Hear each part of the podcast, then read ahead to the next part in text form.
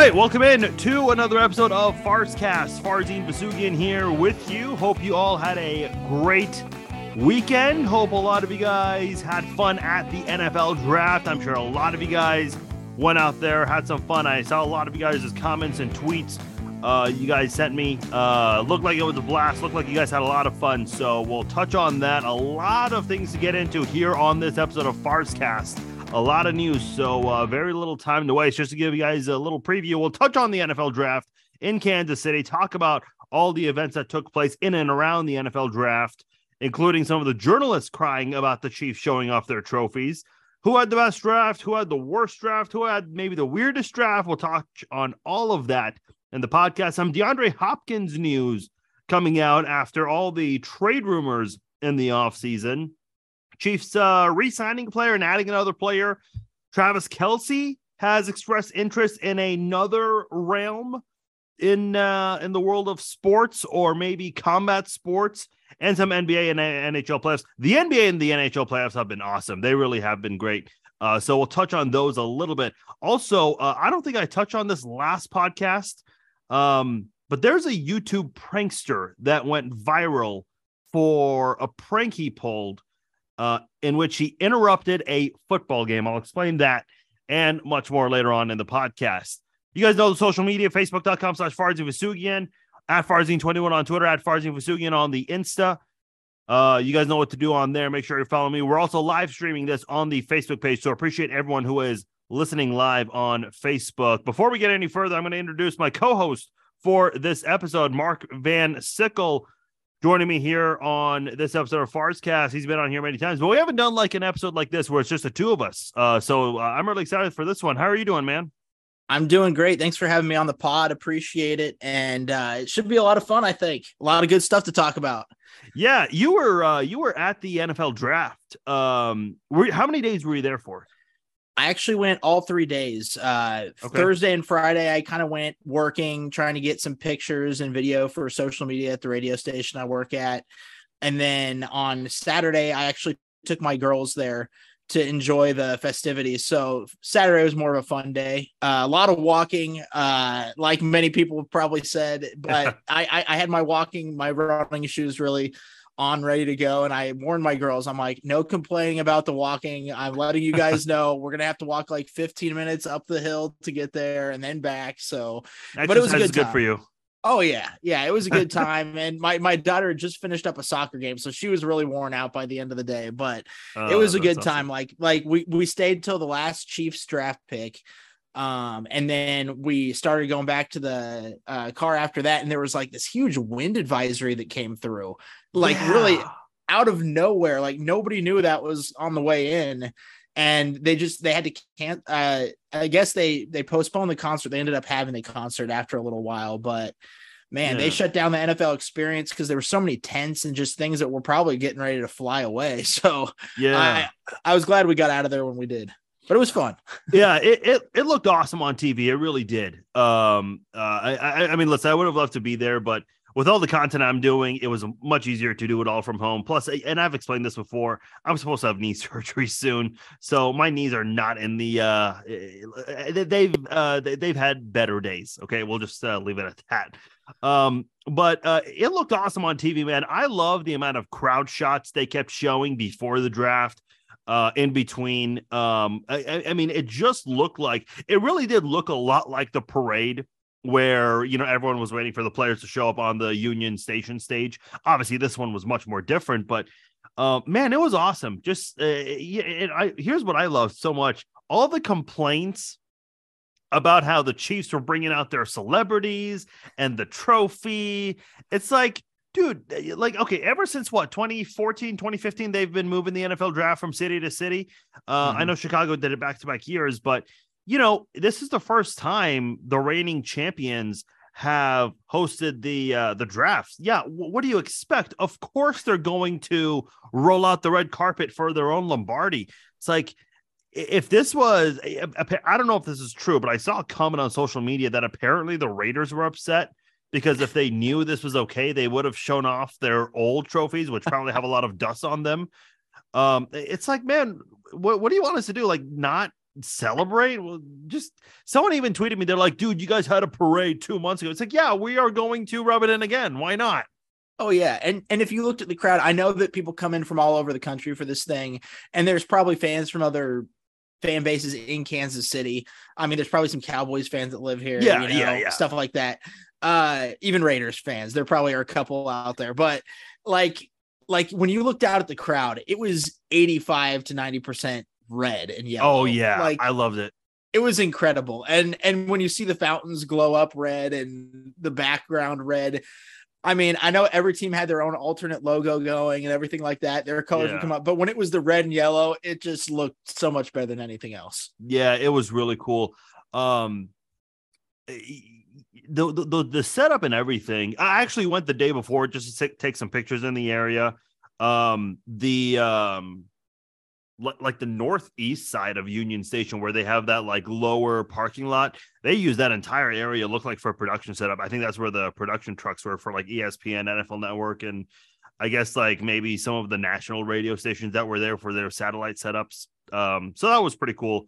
Um, and then just like I guess uh some of the uh national guys like Ian Rapoport and whoever else. Oh, there goes your light. You were telling me about that before Yeah, the start. My, my light's kind of ghetto, but that's all right. we'll we'll do this. I, this is like Aaron Rodgers style, doing like a darkness type of podcast. Um, but no, it's okay. It's not a big deal. Um, uh, where was I going with this? Um, oh yeah, like Rapoport and I think some of the other like national um pundits uh went to visit like local businesses. So like I I went to Meat Mitch for the first time recently Oh yeah, and uh, it, it's delicious, by the way. You got to go. Um, I guess Rapoport went there also, and so they made a big deal about that and posted that on their social media. So it was pretty cool. I don't think the exact number has come out, like how much money the city has generated, but I'm uh, I'm very curious to see uh, what that number is going to be. yeah. I think the city did really well. I know there's been some reports in the last couple of days talking about local businesses that didn't do well, um, but there were some local businesses that did really well. And I mean, I think it just depends on the business, right? I think the sports bars Yeah. were doing great. Um, maybe if you had a small boutique downtown, you know, that's not the NFL's uh the NFL crowds aren't going to those looking for, you know, sundresses. You know, that's not the, the the NFL target audience. So when I see stories like that pop up, pop up on uh, you know, local news sites, it's like, yeah, you know, a couple of those places probably did hurt a little bit, but uh, I mean, it's just a couple of days, and the city got put in such a positive light nationally that I mean, Yeah. it, it it more than makes up for it. You know, uh, something I was going to mention. I, I forgot about this. Um, I lost my train of thought. But going back to what you said about the whole like sea of red, uh, it's I don't know if you're a wrestling fan or if you're like a big UFC fan. Um, both were recently in Kansas City. Um, I think WWE was in March for SmackDown, and UFC was here uh, last month for the second time they've been here. Um, it's funny because I did see some of the highlights of SmackDown in Kansas City. Dude, there were a lot of people wearing red and doing like the tomahawk chop and everything. Um, and then for the UFC, there was a local fighter, Zach Cummings from Lee Summit. He fought during the preliminary portion of the event, and there were a lot of Chiefs fans doing the whole tomahawk chop and everything. Um, and I guess it was also a big deal because there was an Eagles fan on the card, and he called the uh, the city a dump because that's also like right when the Eagles tears came out, and so he was pretty bitter about that. So, no, it's pretty cool. Just like our, the way our our fan base shows out to all these events, not just the draft, but if WWE's here, they're all decked out in red or UFC, whatever, man. So, um, it's pretty. L- listen, man, I, I I love this city so much. I still remember I was in high school when the Sprint Center, now the T-Mobile Center, opened. Uh, they announced the construction; it broke ground, and then in 07, they opened that. And I just thought, man, you know, that's awesome. That's pretty cool. And I hope we can keep building on that. Obviously, the success with wins can help, like the Royals in uh, 2014 and 2015, the Chiefs recently. Um, and that's translated to a lot of opportunities with the World Cup, the draft, the new airport. Um, you know, some of the other spots in our town just kind of are a bigger deal now because the cities come together with the wins, which is weird, but hey, it is what it is sometimes. So that's pretty cool. Just see the, the how much cities the, the cities come a long way, especially with the sports scene the past 15 years. Oh yeah, you got the I mean the power and light. I know people kind of like to dump on it sometimes, but it's a cool hangout area for like the Big 12 tournament and Oh, everything yeah. that's down there. Like that's a great spot for just p- gathering for people coming in from out of town. And uh, I mean, there might even be a downtown ballpark in the next six years. So that yeah. that would be pretty cool for the Royals. I know they suck right now, but uh, like getting a downtown stadium would be really cool, not just for the Royals, but for the city. And that would also open up for the Chiefs to do whatever they want to do with their stadium. Uh, you know, build yeah. a roof or whatever to get a Super Bowl. Like that's what I think is the next step. If, if the Royals See, get their stadium, the, the Chiefs get something that they can bring in events like WrestleMania, uh, Super Bowl, stuff like that. Final fours, yeah. Final four. See, yeah. It, it's funny you say that because the Royals put out like a little um what what's the exact word? Um they, they put like a little uh plan in, uh, back in November. Like a blueprint. Yeah. And the Chiefs have been very very silent on this. Um, like I know Clark Hunt's done a couple of press conferences since then. Obviously, he doesn't talk as much, but he hasn't really given the media and the fans much to go off of. So, yeah, I don't know. That's a topic for another time. Um, I don't want to get into the draft. Uh, just kind of give some of our like generic thoughts on this. Let me just say this: like, you know what bothers me? I don't know if you, how much uh you were at the draft, obviously. I don't know how much you followed the commentary dude, I got so sick and tired of all the oh, that's a reach. We could have gotten him later. Why'd we trade up for this? We could have got got him if we just waited. How do you know? Like, do you have all the draft boards for all 32 teams? Have you scouted these players? Have you interviewed them? Have you worked them out? Like, it's okay to have opinions. Don't get me wrong. I'm one of those yeah. people. I, I hate it when people say, "Oh, you never played. You can't have an opinion." Like, that's bullshit. Yeah. Um, but you know, when it comes to the draft, it's like just relax a little. Like trust the yeah. process, especially with Brett Veach of all people. Oh yeah. I mean, just because everybody and their mother can do mock drafts, I'm I'm guilty of this too. I do mock drafts like once a week, like from yeah. when the Super Bowl ends to when the draft is. I'm doing at least one mock draft a week, sometimes two.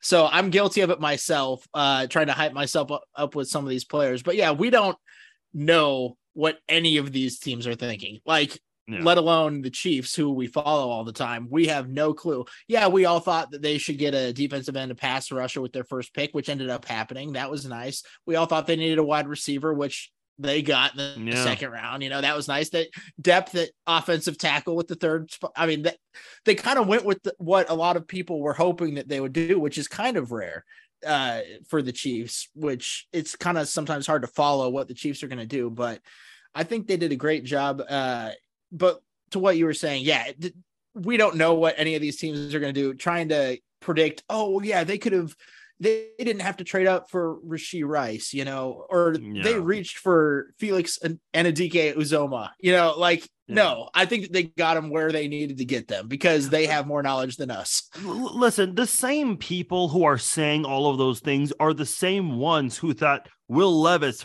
for sure was going to be top five, top 10. I mean, listen, I did too um, but I'm also like, you know, the more like Levis is dropping, I'm sitting there thinking, okay, these teams probably know something that we don't. I can't remember who it was um, from KU's 2008 national championship team. I think there were like five or six players that declared for the draft. And there was one player who a lot of people were surprised kept falling and falling and falling. And even when he got drafted, they said that he, they were going to plan on trading him real soon and it's just like you know teams know something that we don't. Um you know I, I, know there are people who are film experts. They watch all this film and all this stuff but it's like do you really know it the same way as an actual scout or are you just trying to like flex your twitter muscles? I don't know. Yeah. Um but i will say this man like if there's one team that i think we can say came out better in this draft definitely the eagles because look at the chiefs after super bowl 55 when they had all the uh, issues with the offensive line, what did the team do? They just revamped that entire offensive line. The Eagles, what issue did they have in the Super Bowl? Didn't get a single sack after leading the league in sacks. So, man, they went out and got two monsters, two marauders essentially on that defensive line from the same school, mind you, back to back champions. Um, damn, damn, eh, like the Eagles, you know, all these jokes and whatnot about them renaming to the Bulldogs. They gotta. Eh, eh, let me. Here's the other thing I will say. Like even with Aaron Rodgers there before the trade, this conference is not anything to be excited about. It's really not. Like if there's one team that I think you can put money down to return to the to not just be as good as last year, but I guess blow out the competition. I think the Eagles are the team to beat. And anything less than a Super Bowl appearance, I think, is a disappointment for the Eagles. I mean, yeah, they were looking at a undefeated season or maybe a one loss season until Hurts got hurt. Yeah. So I mean, yeah, they were they were dominant. And then I mean, the Chiefs did what they do in the Super Bowl, making that comeback and getting the win. But yeah. I mean, the Eagles were looking good in the Super Bowl, even too. I mean, they were looking solid. So just adding these few pieces, yeah, that's going to be great for the Eagles. And like you said, the NFC is not very good. Like every, if you look down at the quarterbacks, I mean, I'm sure you've done this before, maybe even on your podcast. You look at all the quarterbacks in the AFC right now, now even adding Aaron Rodgers to the AFC, it's like, man, who is left in the NFC? You've got Jalen yeah. Hurts, you've got like an injured Matt Stafford, who's probably maybe top three now. I, I don't even know, but it's yeah, Derek Carr. Derek Carr. I mean, oh my goodness, the Saints. Yeah. So the Eagles could be, I mean, if they can keep their team together and keep on keep on the train on the tracks, they could be like a Patriots esque type team in the NFC where they keep winning that division. And I know it is weird though because in the in the NFC East, I don't know the exact stat off the top of my head. I wish I had it on me. I should have written it down, but like there's been a different division winner every year going back like 10 years or something crazy like that. Like there's never oh. been a repeat winner in that division. Like it goes Eagles, Cowboys, Giants. Huh. Like it just keeps rotating. So I think the Eagles are making it so that they're going to be the best team in that division now, even though some of the other teams are pretty solid there but man, the Chiefs, we know what the Chiefs are going to do. They're they're going to be winning the AFC West every year. So I could definitely see an Eagles Chiefs Super Bowl rematch in the next yeah, year. Yeah, that's kind of like the Chiefs have a harder path, but I think they can yeah. still do it. Mm-hmm. Um, the Eagles, man, like if I mean, unless you, by the way, you're not joking, man. 2019, it was the Eagles. 2020, the Commanders. Last year it was the Cowboys. Completely forgot how good they were in the regular season um, especially on the road. Um, yeah, you were not joking about that. I had no idea. Uh, good little uh, fun fact there. But um, yeah, I mean the Eagles. Uh, uh, that has to be like the easiest path. And I hate to like. Obviously, you don't win games on paper, but if that team stays healthy, dude, uh, you got to win. By the way, um, for everyone uh, commenting on the Facebook page, I'm, I'm keeping an eye out on the uh, comments. Uh, so I appreciate those. Yeah, Bob mentions, let's not forget the 49ers um, and, and the Seahawks too. I mean, Geno Smith, kind of an under radar guy still. Um, yeah, Susan, I'm, I'm, glad the live captions are working. I do not have control of that kind of thing, so I'm glad. Uh, I'm glad they work. Uh, I know some people have been asking for that kind of thing. You know who I think had an interesting draft in a good way would be the Colts obviously they got Anthony Richardson. I know a lot of people are very excited about that. They got the uh, defensive back from K State, Julius Brents. They also got uh, Josh Downs, who I thought was a receiver that the Chiefs would keep an eye on, and then the um, the defensive end from Northwestern, who local kid, right? City, yeah, the, the Kansas City, Missouri kid. I can't um, even. Pre- I'm not even going to try to pronounce. It. Yeah, I, I, looked it up. It's uh, listen. I'm not one to talk either with my name, but anyway, um, dude, I was really surprised he dropped to the fourth round. Like if the Chiefs did not get Felix, I wanted him. And, mm-hmm. and he dropped to the fourth round. So I was really surprised by that because I saw him going late first, early second in a lot of mocks, which again, you know, uh, that just goes to show these teams know more than we do. Uh, but I think they got a steal there. I really think they've got a really good draft. Like that's a team I'm keeping an eye on this year for sure. Yeah, you mentioned the Seahawks. I know they're in the NFC, but yeah. they kind of had a surprise. Like it was kind of a weird draft. The way that they drafted, they took the best cornerback off the board uh, with their first pick. I think it was number five overall. A lot of people thought they might take a quarterback to be the predecessor to, uh, or the uh, heir to Geno Smith, I guess you could say. Yeah. But they went best cornerback on the board. And then they were the first team to take a wide receiver off the board when they got Jackson Smith-Njigba. Um, and then they got one of the better uh, pass rushers available with their first pick in the second round. And then they added one of my favorite running backs in the draft, uh, Zach Charbonnet from UCLA. He was formerly at Michigan. And I know that people always joke on the Seahawks for taking running backs too much, but they their running backs are always hurt. So that I mean, I don't hate them for getting another running back there, but yeah, they had an interesting but really solid draft. So yeah, I'm keeping my eye on the Seahawks out of the NFC. Uh, I know the Niners probably should win that division, but it'll be interesting to watch that play out. Yeah. Um, what was it? Oh, oh yeah, you mentioned the wide receiver comment. I do. Yeah, you're right. When they picked twentieth, that that was the first wide receiver taken off the board because two running backs went before a wide receiver was taken, and then I think wide receiver wide receivers went off the board Yeah. four picks in a row, which was Yeah. really weird. I was Um, like, oh man. I at that point I knew the Chiefs were not taking a wide receiver in the first round. I was like, yeah, they're not doing that. Um, by the way, when you were at the draft, uh, did they show? I, I saw they showed a TV feed. What TV feed were they showing? Um, I think it was NFL Network. Okay, I'm pretty sure. okay. Uh, I, I was just curious. yeah, I think that they were showing NFL Network out there. Uh, By the way, could- I really do appreciate you uh, uploading the videos of the Fall Out Boy concert. Um, I have not listened to Fall Out Boy in a long time. Uh, I completely forgot like some of their songs, like um, Dance Dance, Thanks for the Memories. Uh, yes. My Songs Know What You Did. Uh, like that's Yeah. a bit more recent. Um, sugar like, going down. yes, that one. Yeah, yeah that one. Uh, I was like, dude, they They had some. they They had, some jams, man. Yeah. Um, I kind of Like- forgot about it. I decided to listen to Fall Out Boy all weekend. I was like, damn, I kind of That- forgot how good this was. that was like my era, like pop punk emo. That was like my thing back in the day. So Yeah. like, uh, like I had surprisingly, I think I said this on Twitter. That was the first time I'd ever seen Fall Out Boy live in concert. I've seen like every other band from that era live because I used to work in the music side of radio. So like I was always going to shows back in the day. But that was the one band that somehow I missed throughout all the years. So it was like almost exactly 20 years from the time when their first album that I had heard of theirs came out that I saw them at the draft. So I was like, all right, this is kind of a cool full circle moment here. That's awesome. Yeah. I, I, I was, I, I've gone to your Twitter a couple times just to listen to that stuff. So, uh, that is, uh, yeah, I I have not been a big concert goer in my lifetime. Uh, I, I went a couple times last year. I saw the Weeknd in Vegas. That was awesome. Oh, nice. Um, and then again in Vegas, uh, I saw Katy Perry. Um, Katy Perry. wait, no, not- awesome. not I Katy- Katy not- Perry. I'm sorry, not Katy Perry, Gwen Stefani.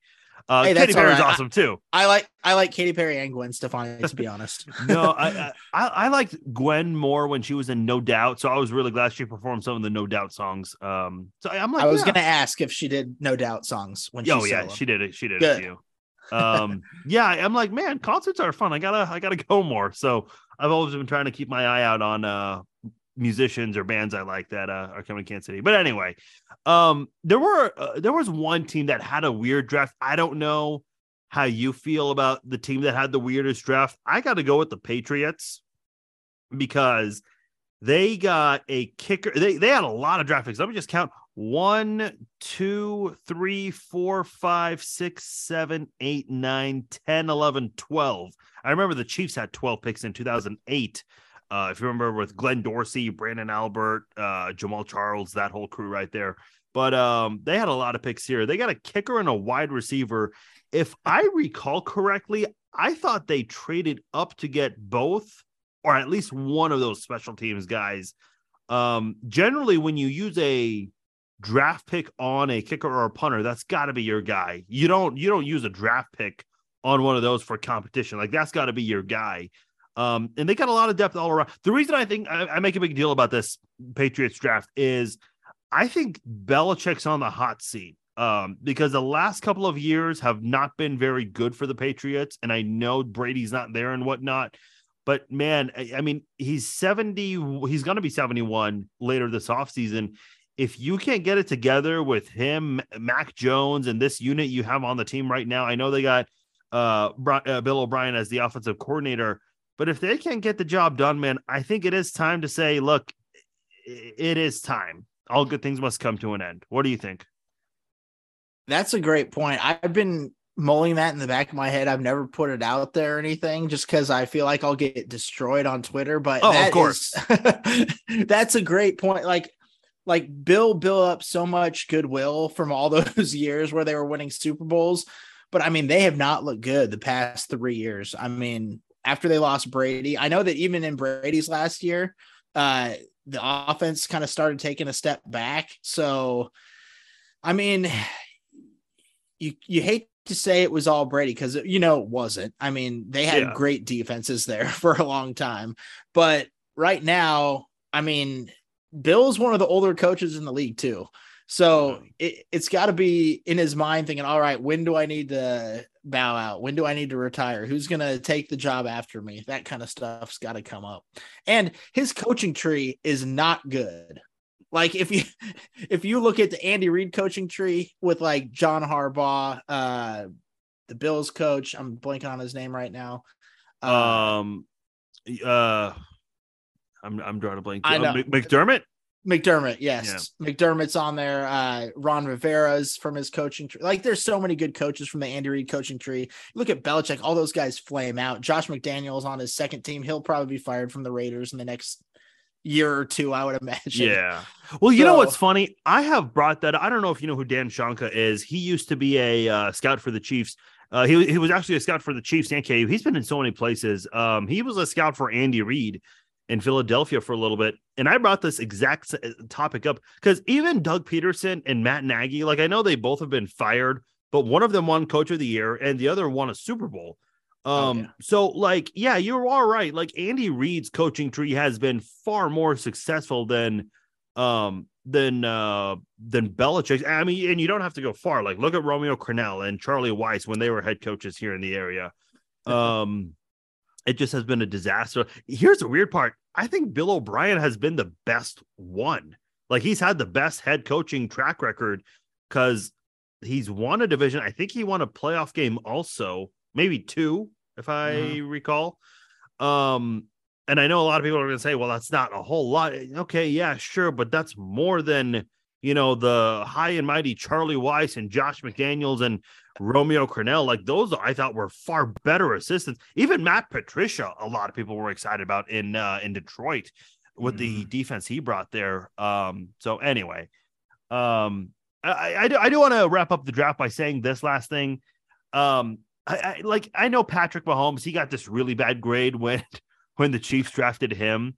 A lot of people are saying the Chiefs had a bad draft, but coming out of the draft, a lot those same people are still saying the Chiefs are the team to beat because you have Andy Reid, Patrick Mahomes, Travis Kelce, a very good offensive line, including a new one who we'll touch on in a, in a moment. But a lot of people are, are, are saying the Chiefs are still the team to beat. That's not to say the draft is irrelevant, but I guess it just goes to show as long as you still have your core guys, um, it does kind of overshadow a lot of other teams' dra- good draft from this weekend.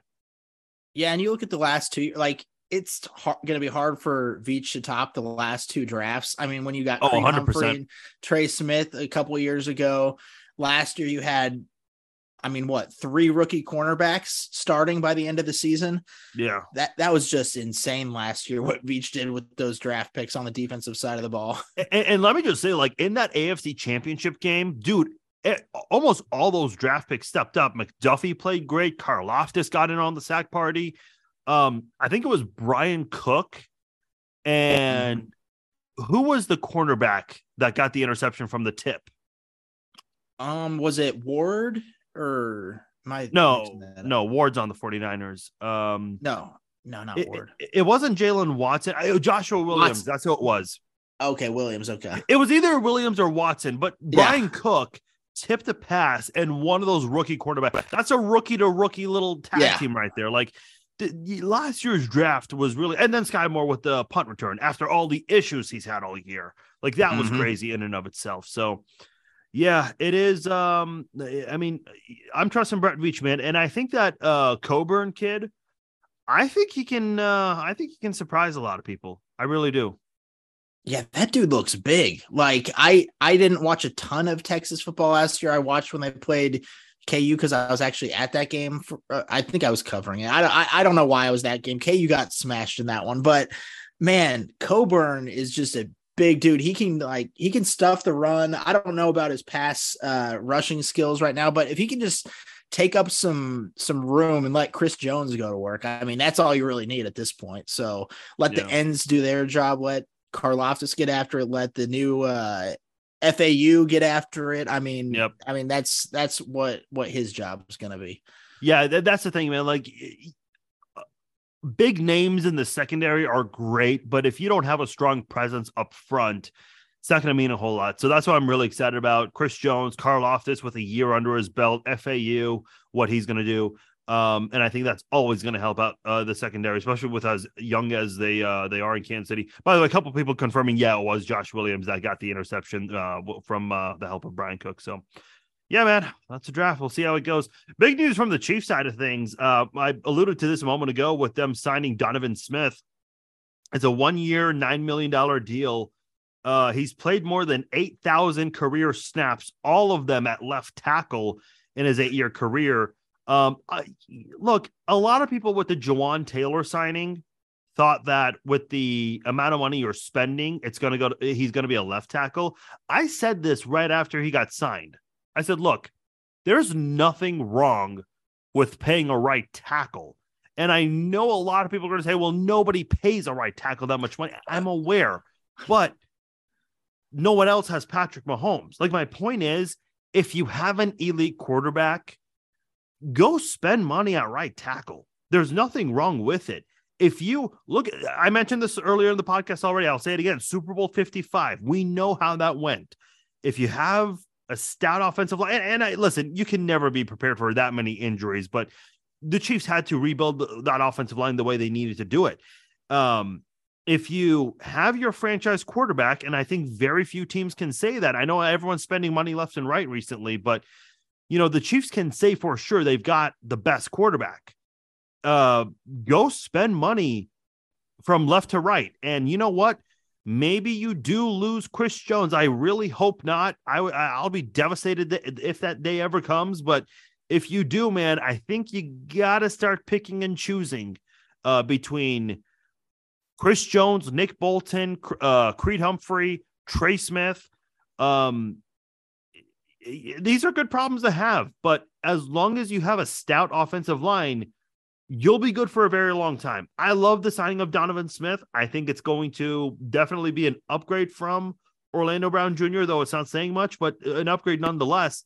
I know he hasn't played perfectly lately, especially with the penalties uh, recently in his career. But I'm loving it, man. Like MVP uh run it back and a Super Bowl run it back. I, I like that. I really do.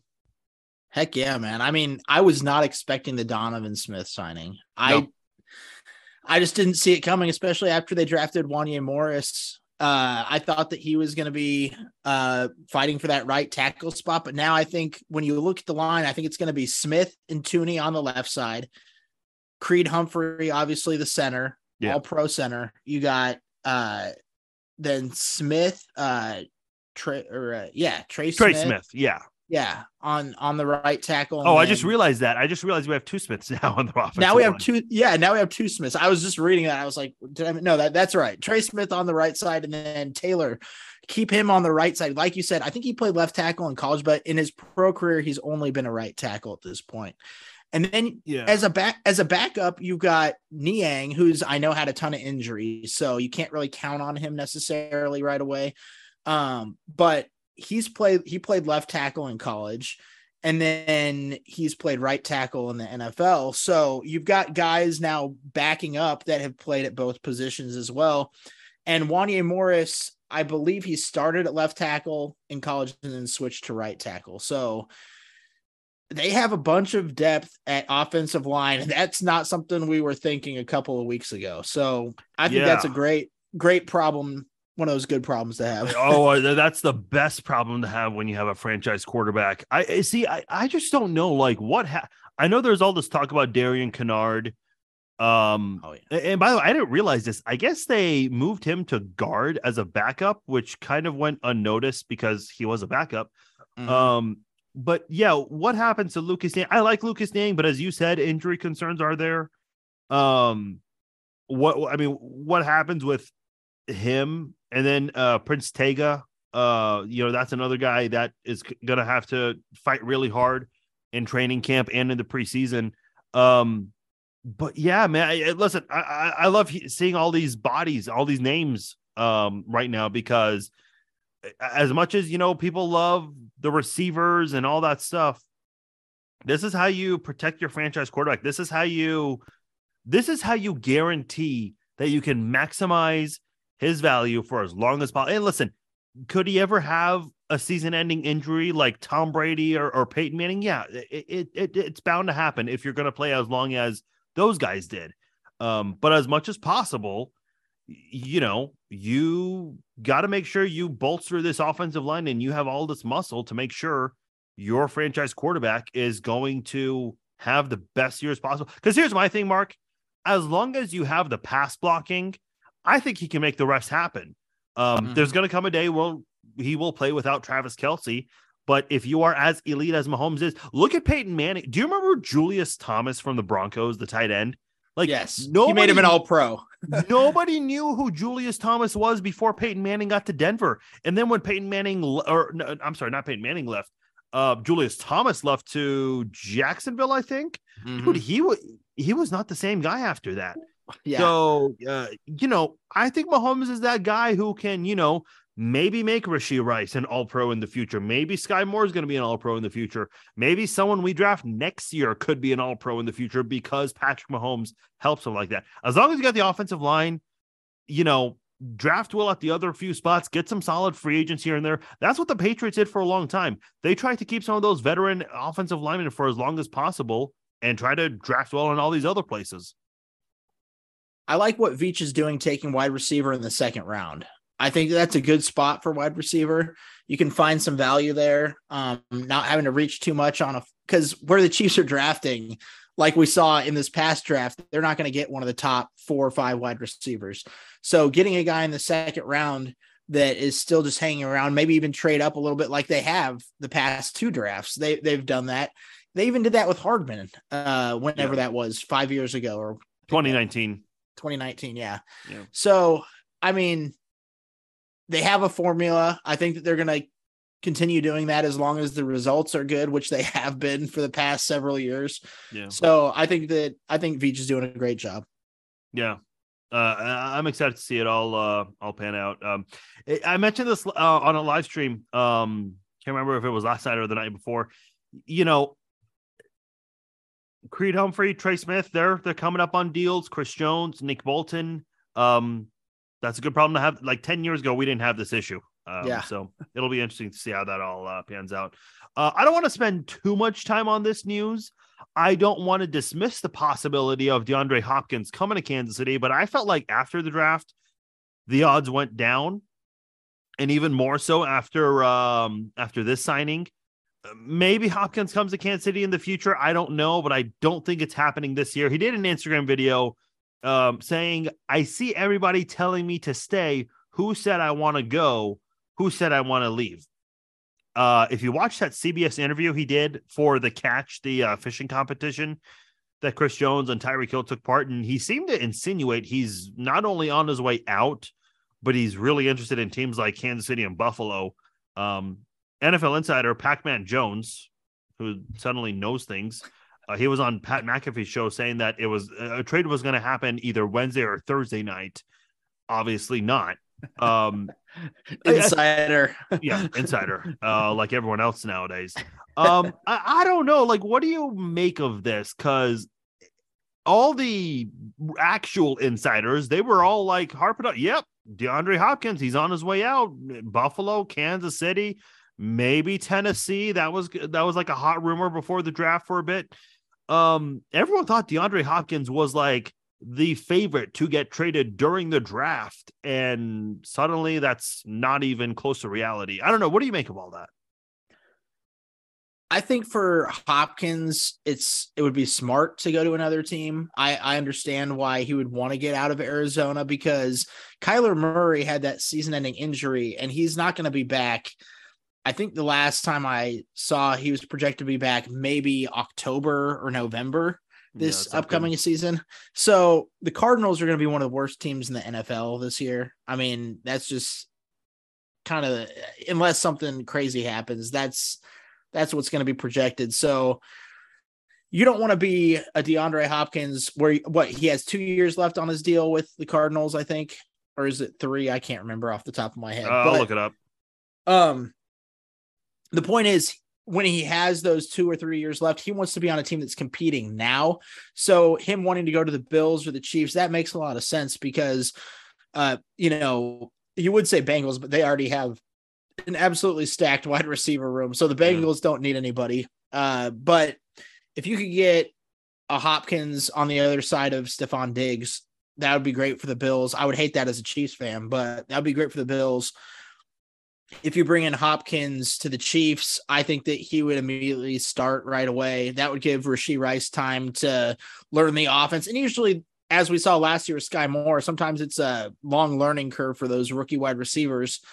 So you could have Hopkins in here teaching Rashee Rice some of these things uh, and yeah, I think that that would be a if they can get him in, they'd probably need to extend to Chris Jones to free up some cap space this year. Yeah. But uh yeah, I think it would make sense for Hopkins to want out of Arizona. Where he lands, who knows?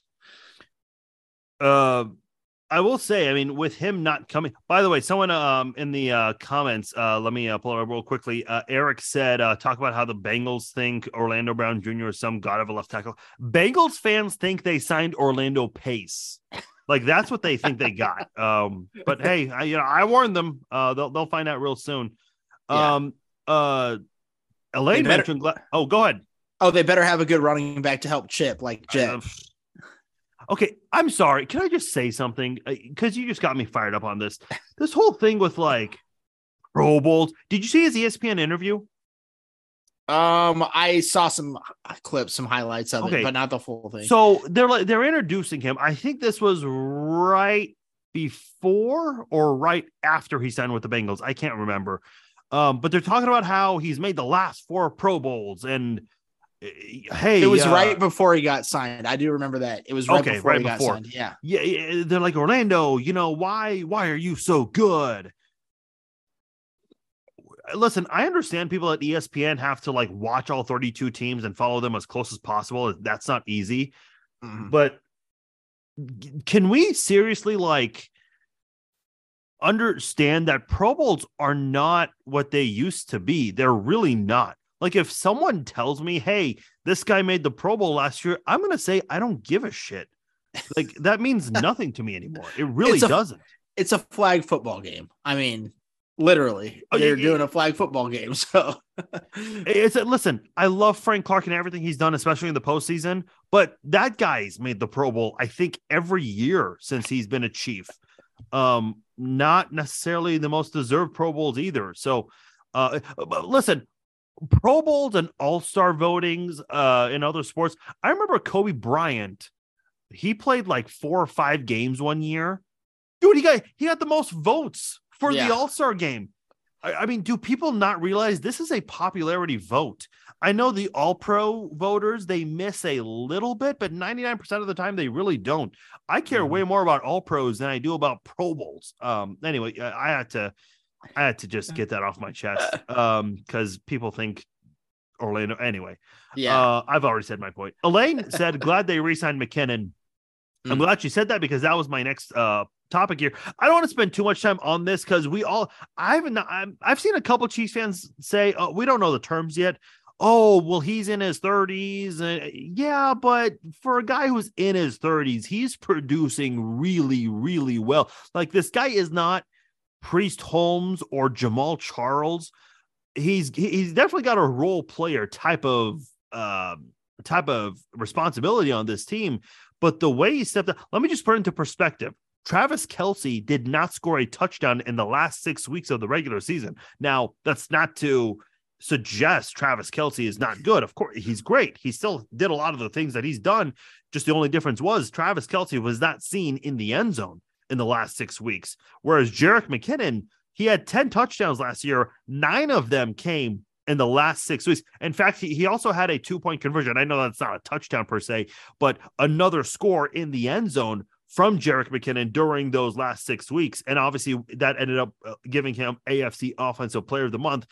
Um, because I've all, I was even saying this. I think McKinnon is quietly the best weapon, even better than Kelce. Obviously, he got recognized for it for the uh, Player of the Month. So I think down the stretch, he really was the team's best player um those six weeks. I'm glad he's coming back. I said before the season, I'd love to see a one-two punch with McKinnon and Pacheco. Uh I think we're going to see it again. I don't know what the future holds for Clyde Edwards-Helaire, especially with the news coming out that they're not going to get his fifth year option, which I think is the right move. Um, but man, I'm excited to see McKinnon come back, man. I'll tell you this right now, Mark, on my Facebook page, last year when I posted the news that McKinnon's coming back, that was probably one of the more popular posts I had in the offseason. And then this year, 10 months later, when he resigns again, dude, Chiefs fans were ecstatic, especially with the news Monday when um Rapoport said, yeah, he's gonna the the resign should happen on Tuesday. And obviously it ended up happening the way he he called for it. Um, people are really excited for um for this. Uh, he's obviously not the best running back in Chiefs history, but man, with the production he's he's had, this is one of the more beloved running backs in Chiefs history, which is cool to see. And he was super smart in the Super Bowl. Everybody's gonna he could have had a oh, touchdown. Yeah. At the end of the game in the Super Bowl, which would have actually given the Eagles a chance to go down and score a touchdown and come back potentially. And he did the smart thing and slid down at the one yard line. Like, how unselfish. Like, that was even though it sounds weird, one of the key plays of the Super Bowl yes. To get down and be able to waste the timeout. So Butker just had to kick like a 20 yard field goal at the end of the game.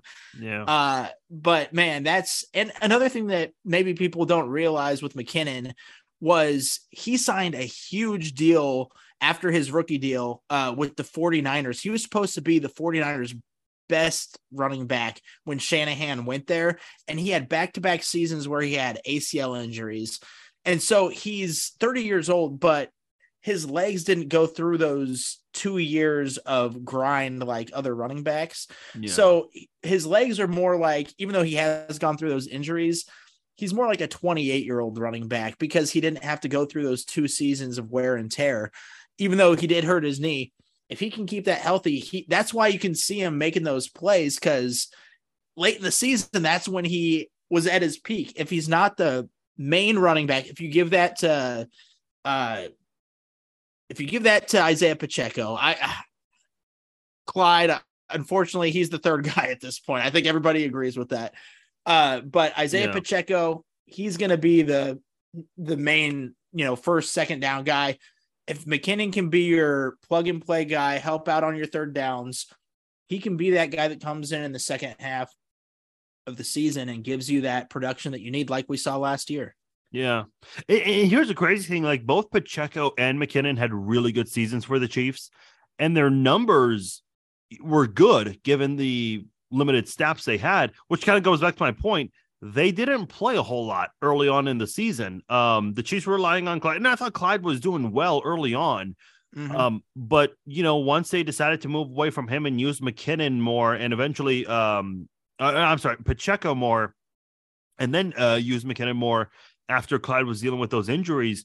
Dude, uh, their numbers, like if they do that in a 17 game window, um, and I know this is a pass first team, but there's still room for the running backs to just kind of flourish, um, which is again hard to do. But we saw Kareem Hunt thrive on a pass first offense, so it is doable for sure, especially with a one two duo. So I'm excited, man. I, I really, I'll, I'll, say this: like, I think the Chiefs were still Super Bowl favorites before this. I think this helps even more. Like the past 48 hours with McKinnon and Smith, mm-hmm. that only helps, and I'm really excited to see that. And what McKinnon did is what everybody hoped that Clyde was going to do last year. So, yeah. like, maybe if Clyde had stayed healthy, uh, I think they were transitioning to Pacheco before that injury. But Clyde started out the season where he had a couple games with uh, a couple receiving touchdowns. I think it was against the Bucs. He had two the receiving Cardinals. touchdowns. Uh, Cardinals, he had a couple touchdowns. I think against the Bucs on Sunday Night Football, he had a couple touchdowns too. He okay, he may have. He was on the receiving end of that like magical Mahomes, the, yes. the Mahomes magic. Yeah, that was him for sure. Yeah, that was in the Bucs game. So he had a couple cool plays early in the season. Um, but yeah, McKinnon took over that role and he wasn't giving it up. So, I mean, yeah, this team could have three pretty decent running backs, and they signed an undrafted free agent, which I don't have his name off the top of my head.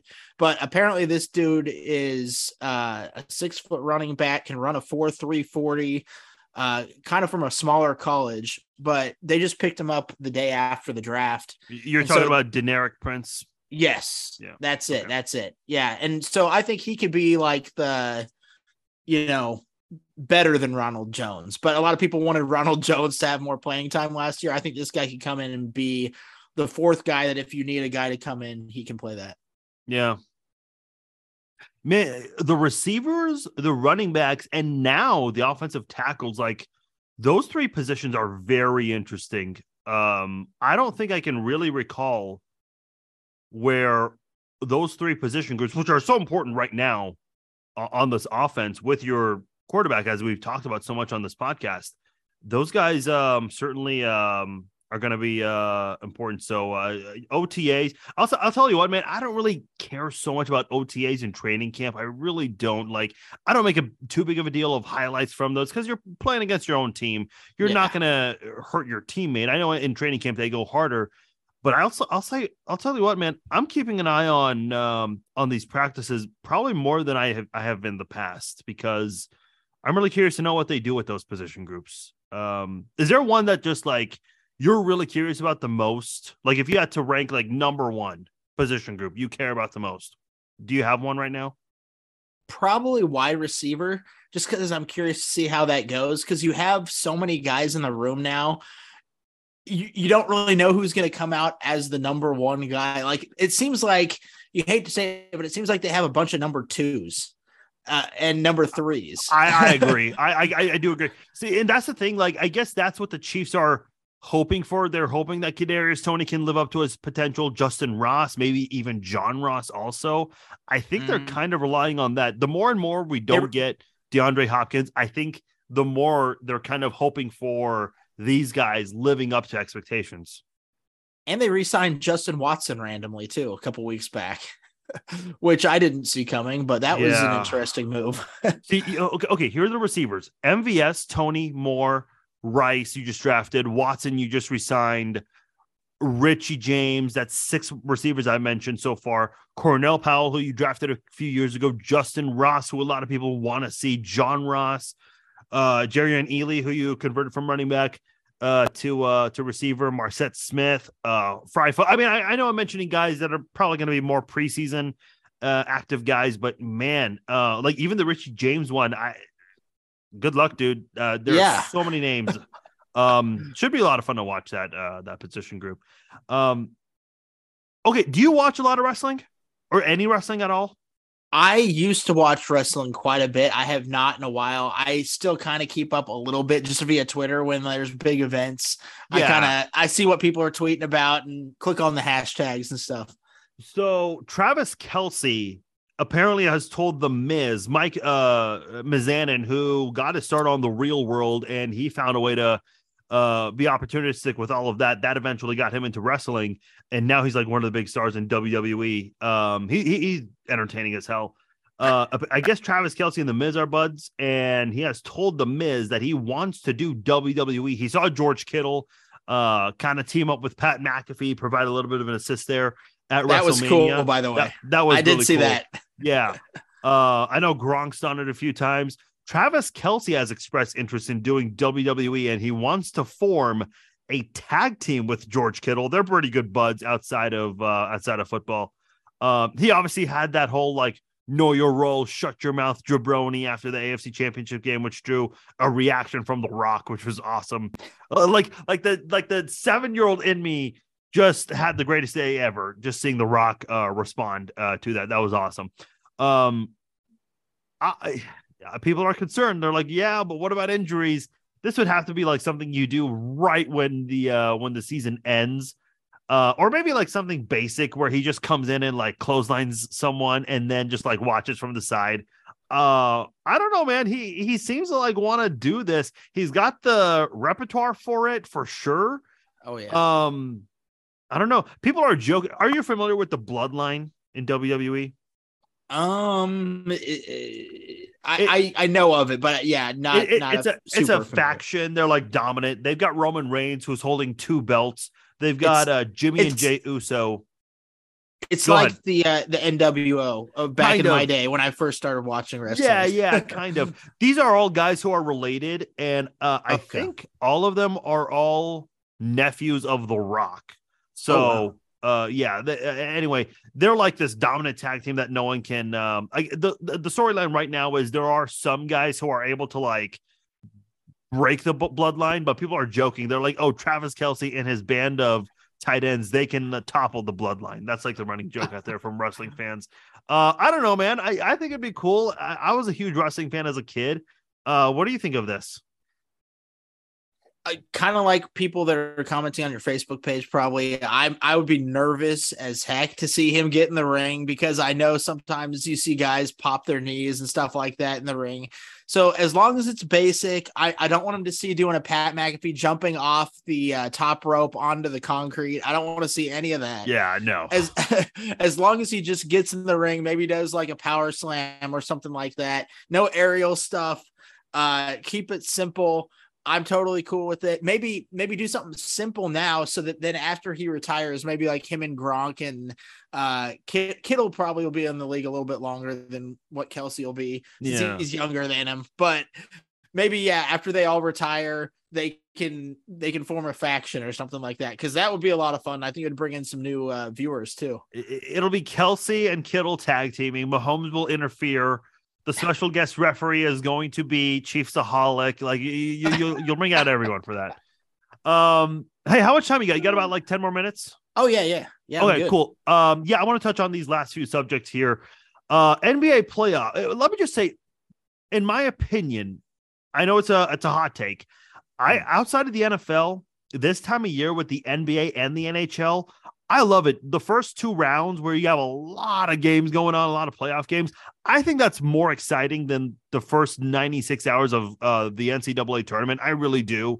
Um, just because there's so much action. I remember in 2004, some people were complaining that NBA playoffs were way too long, which they are.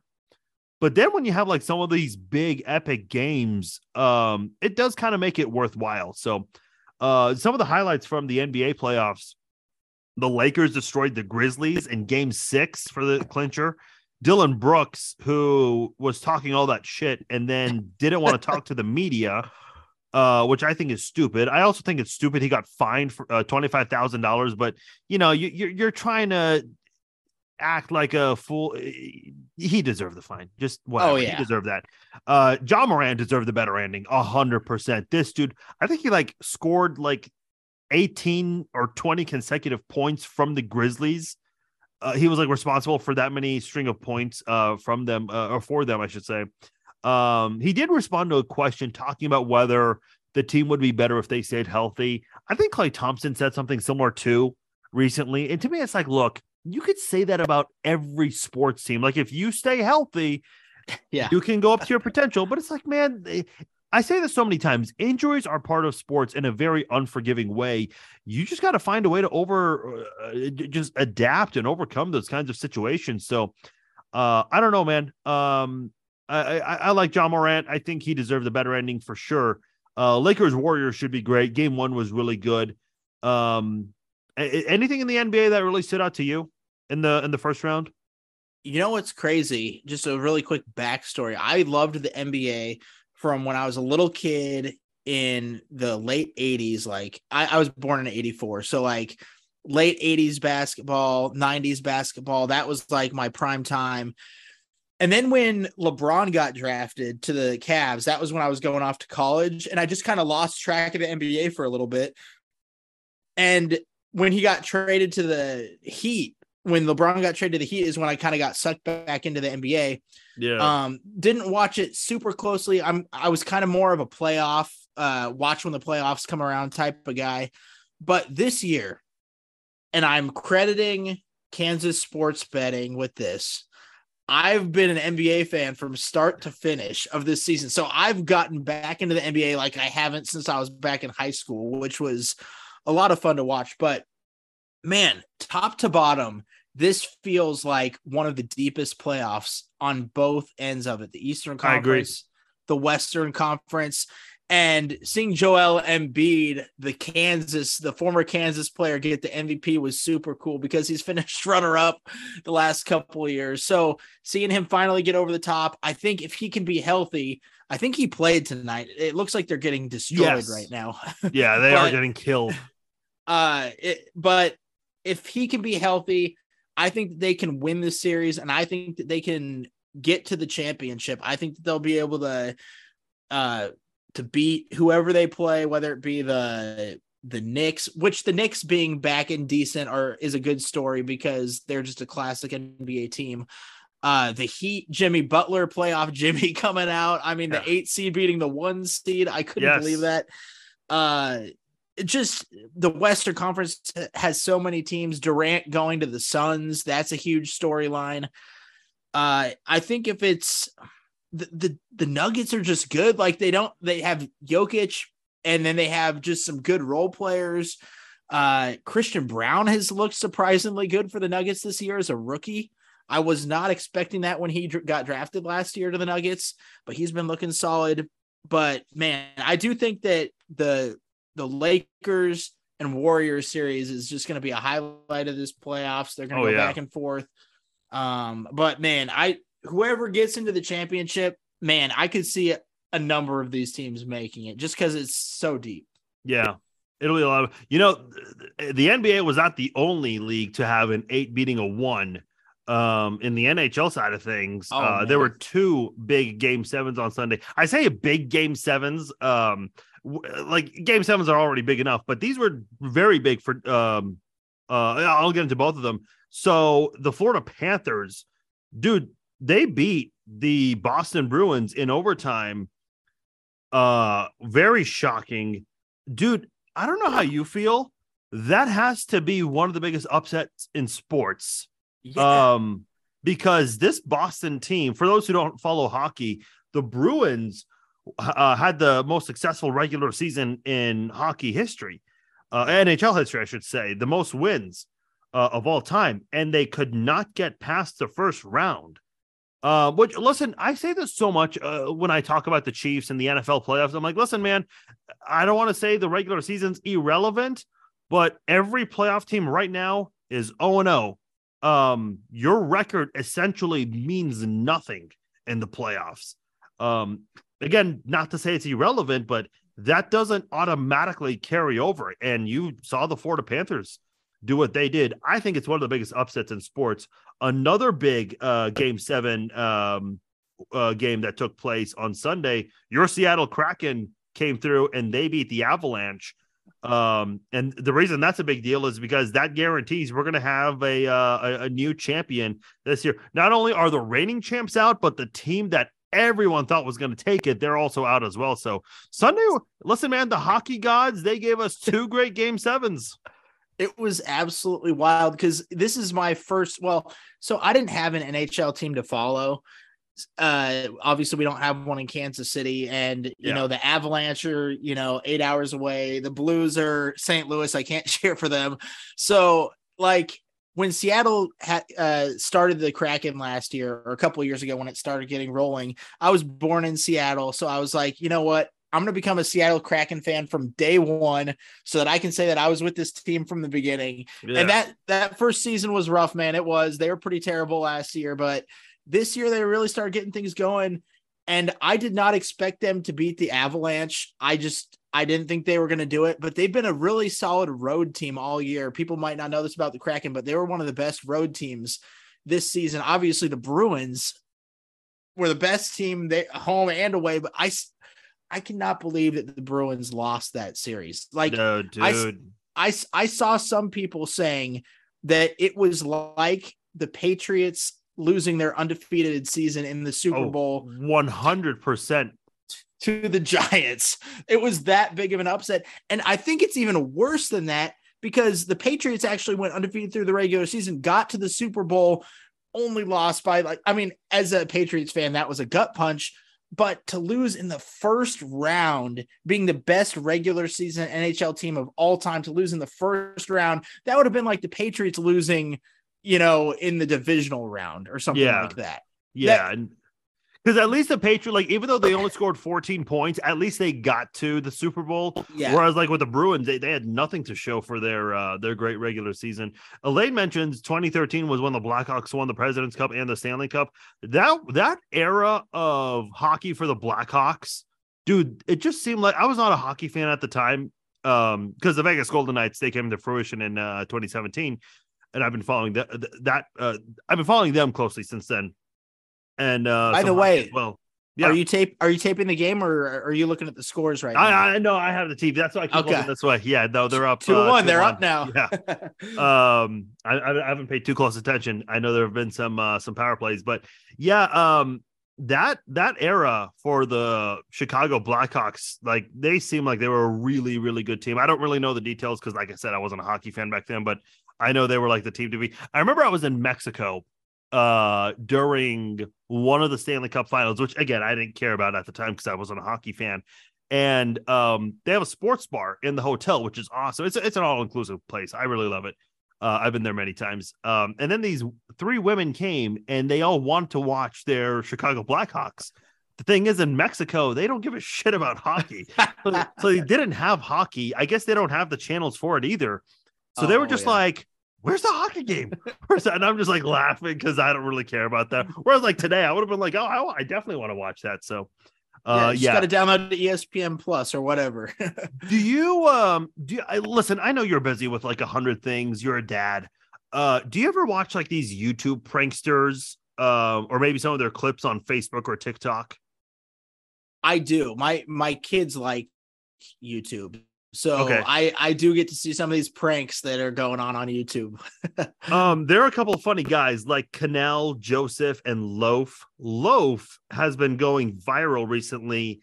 He uh, attended a high school football game. These are guys who like go into Walmarts, they go to malls, and they just kind of mess with people. You got to be very careful because there was a you YouTuber. punched in the face. yeah, a YouTuber actually did get shot um in one of his uh prank attempts recently. So uh we'll see um how that I haven't I don't think they've said much. He he's alive, he's okay, but might want to reconsider what you're doing. Uh but anyway, um this guy brought a loaf is his name. He brought a lawnmower onto a uh, to the field during a high school game back in October. Now he didn't just go during like a play. He waited for a time. I think he waited for a score to happen. He also said in the video that he removed the blade from the lawnmower, so nothing happened. By the way, it's even funnier because it's artificial turf. So the guy's just going on the field, and the referees are like, "Dude, what are you doing?" And then a second referee comes and is basically like, "Dude, get the hell off the field." Eventually, they had school officials. I'm assuming like the pr- principal and assistant principals. They just yanked the lawnmower away from him. All the kids knew who he was. They were ch- shouting, "Loaf, loaf, loaf!" and um, they took him like behind the bleacher area where like some of the kids in like the top row could like shout. One kid goes, "I'll let you uh, mow my lawn," and one of the uh, coaches or assistant principals goes, "Shut up, guys." anyway, they couldn't upload the video because it was there was a legal matter going on. I guess the school Mm. was like trying to sue him. Trespassing and stuff. him. Yeah. Yeah. And he has to do community service, which is not the worst thing in the world.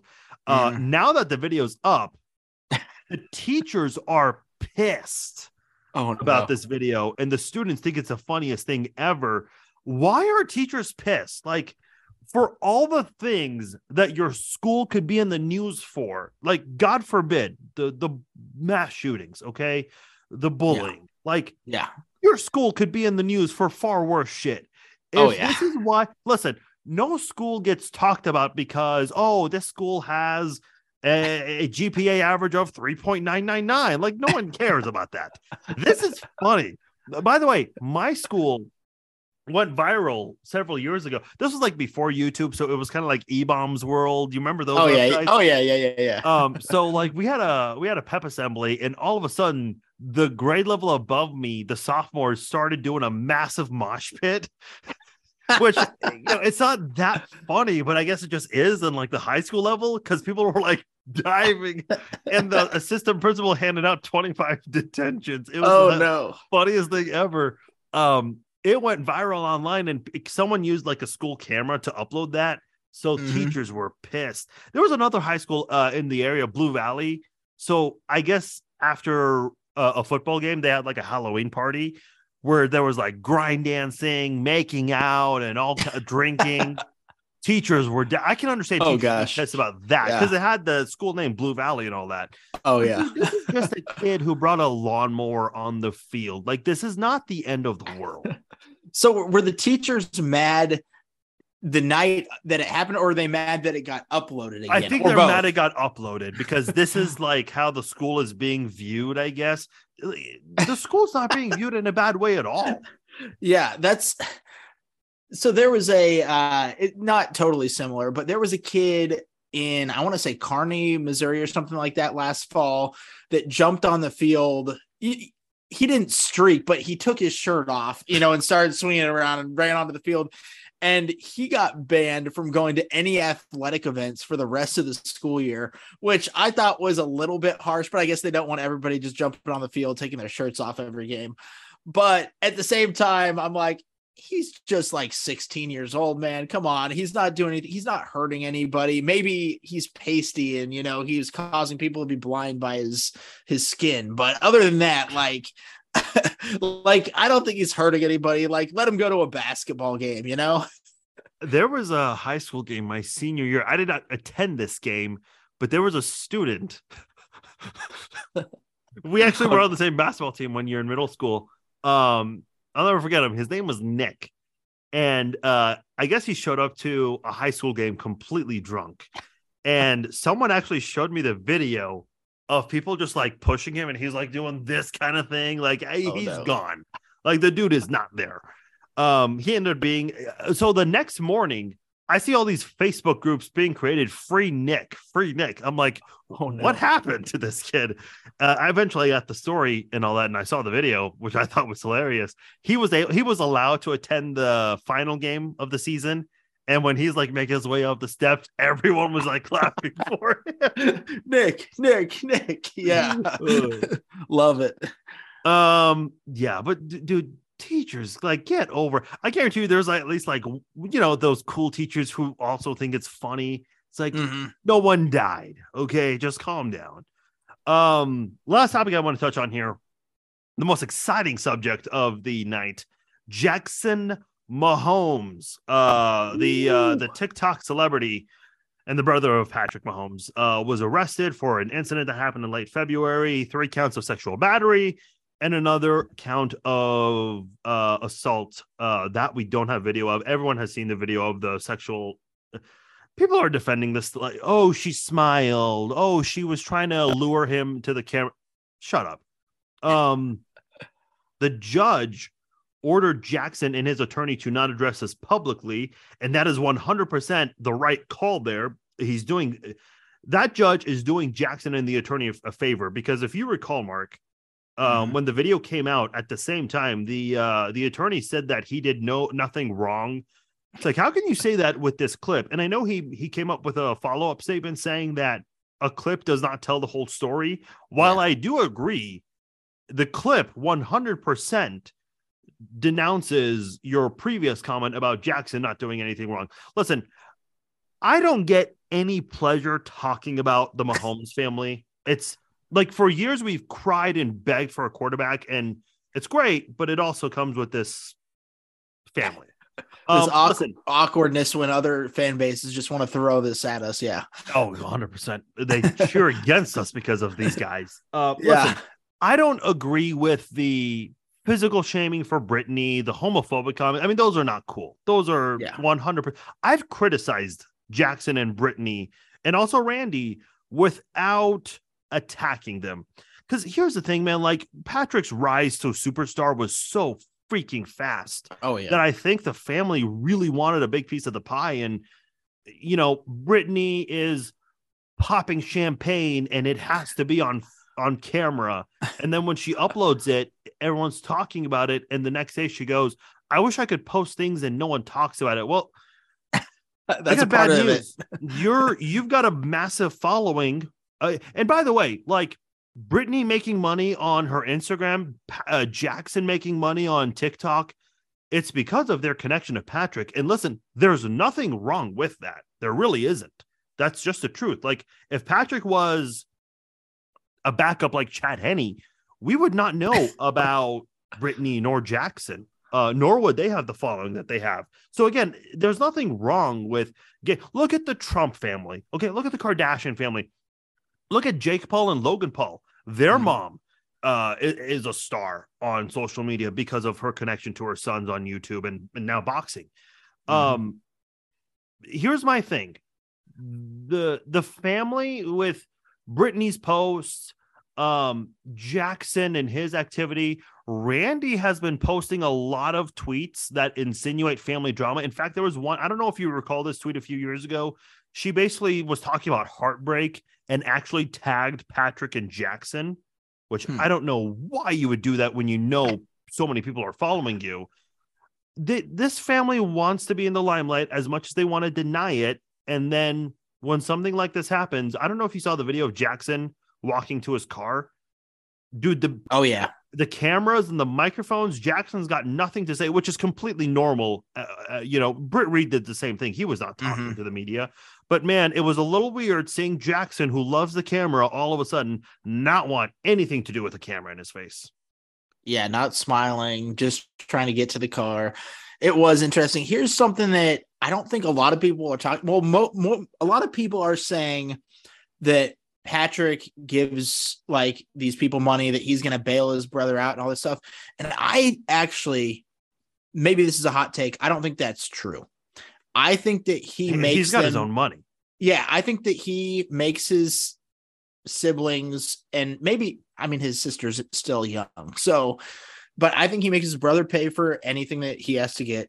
I think he makes his mom pay for whatever she wants because his mom even talks on Twitter about how she has a job that she has to go to every day. Yeah. And she misses some of her daughter's sporting events because she had to be at her job or stuff like that. So I don't think that he's just handing out, giving handouts to his family like everybody thinks he is. So that's just something that I kind of was thinking about earlier today as people were like, oh, Patrick better not go bail his brother out of jail. I mean, I, I I think that first, I think that Jackson will probably bail himself out. You know, he's got, he already, yeah, he's got money in the bank, so I think he's doing it. I I don't think Patrick's driving over to get him. You know, that kind of a thing. Yeah. Uh, I think Patrick's living in Texas during the off season anyway, but yeah. um, it, it's it's an interesting thing. I don't. I mean, I'm not going to go too far deep into it, but if you look on Jackson's TikTok and things like that, that's like his move. I mean, I hate to even say that I know this, but that's like his move to kiss girls.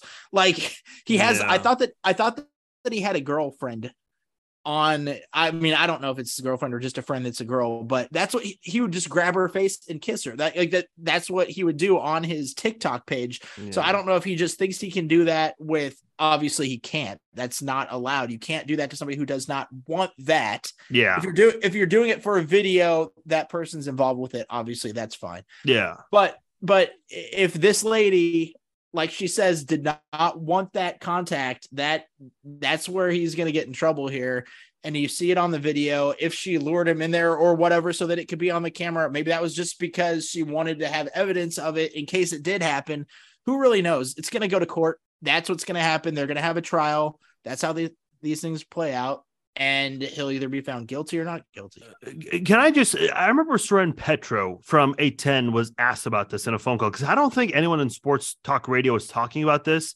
And Petro even just kind of was, I mean, he was pretty honest. He said, look, we kind of have to be careful with what we say about this because any comment about this that could upset Patrick could lead to, you know, a revoke in credentials, which you know, generally the media always wins that battle, but you still never want to find yourself in that position.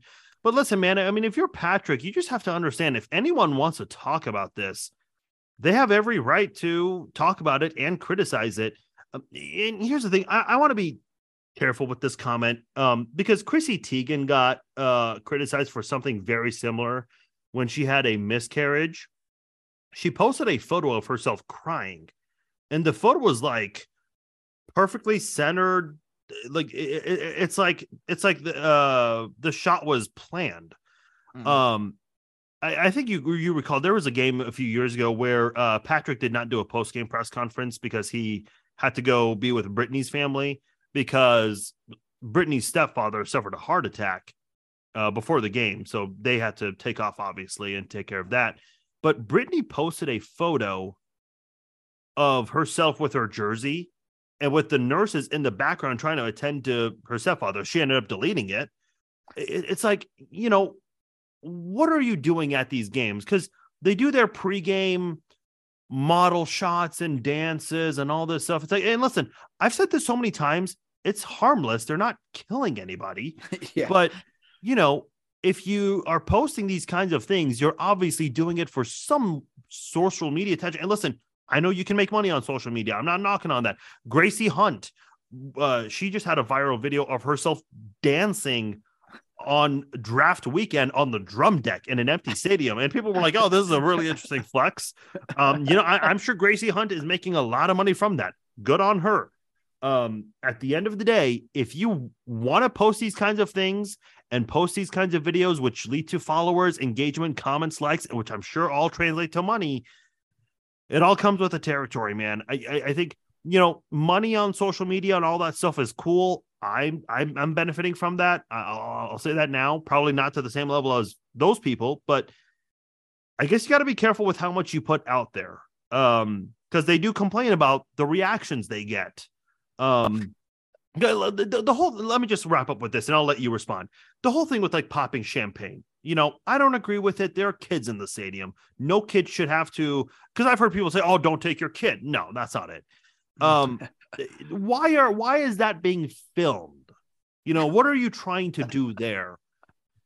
I don't know, man. I I don't think they're terrible people. I just think they're not the brightest. I will say that. Um, and they don't maybe they're not maybe aware of how they're perceived or how yeah. they come off. That's what I'll say. Yeah that makes sense. And I've heard people even today talking about. I mean, you, you still do have to let everything play out in court and everything, but yeah, if yeah, yeah. if he is found guilty and everything like that, like, does Patrick not allow him to come to games? You know, like that's that's the next thing. Like, is Patrick going to make a statement? Like he made a statement on that kid, uh, Ralph Yarl, that got shot a couple weeks ago in Kansas City. Like, yeah, that's one of that's one of the first things the media asks. Hey, you know how what do you think about this guy? You know, what do you think about this that happened in Kansas City? They probably aren't allowed to ask him about his brother. They probably the Chiefs probably say, "Hey, no questions about Jackson." You know, they probably bring that up ahead of time, but at the same time, it would be good, I think, if Patrick came out and just said, "Hey, I don't agree with what my brother did. You shouldn't put your hands on a woman. Uh, you should respect women." I, he could put out a simple statement like that, and I think that nobody would disagree with that, right? Yeah. Now maybe that would maybe that would make his brother mad or something like that, but at the same time, that's something that's true. That's something that Patrick I think believes. Now maybe he doesn't think his brother's guilty right now, so he doesn't want to say something like that at this point, which I that makes sense.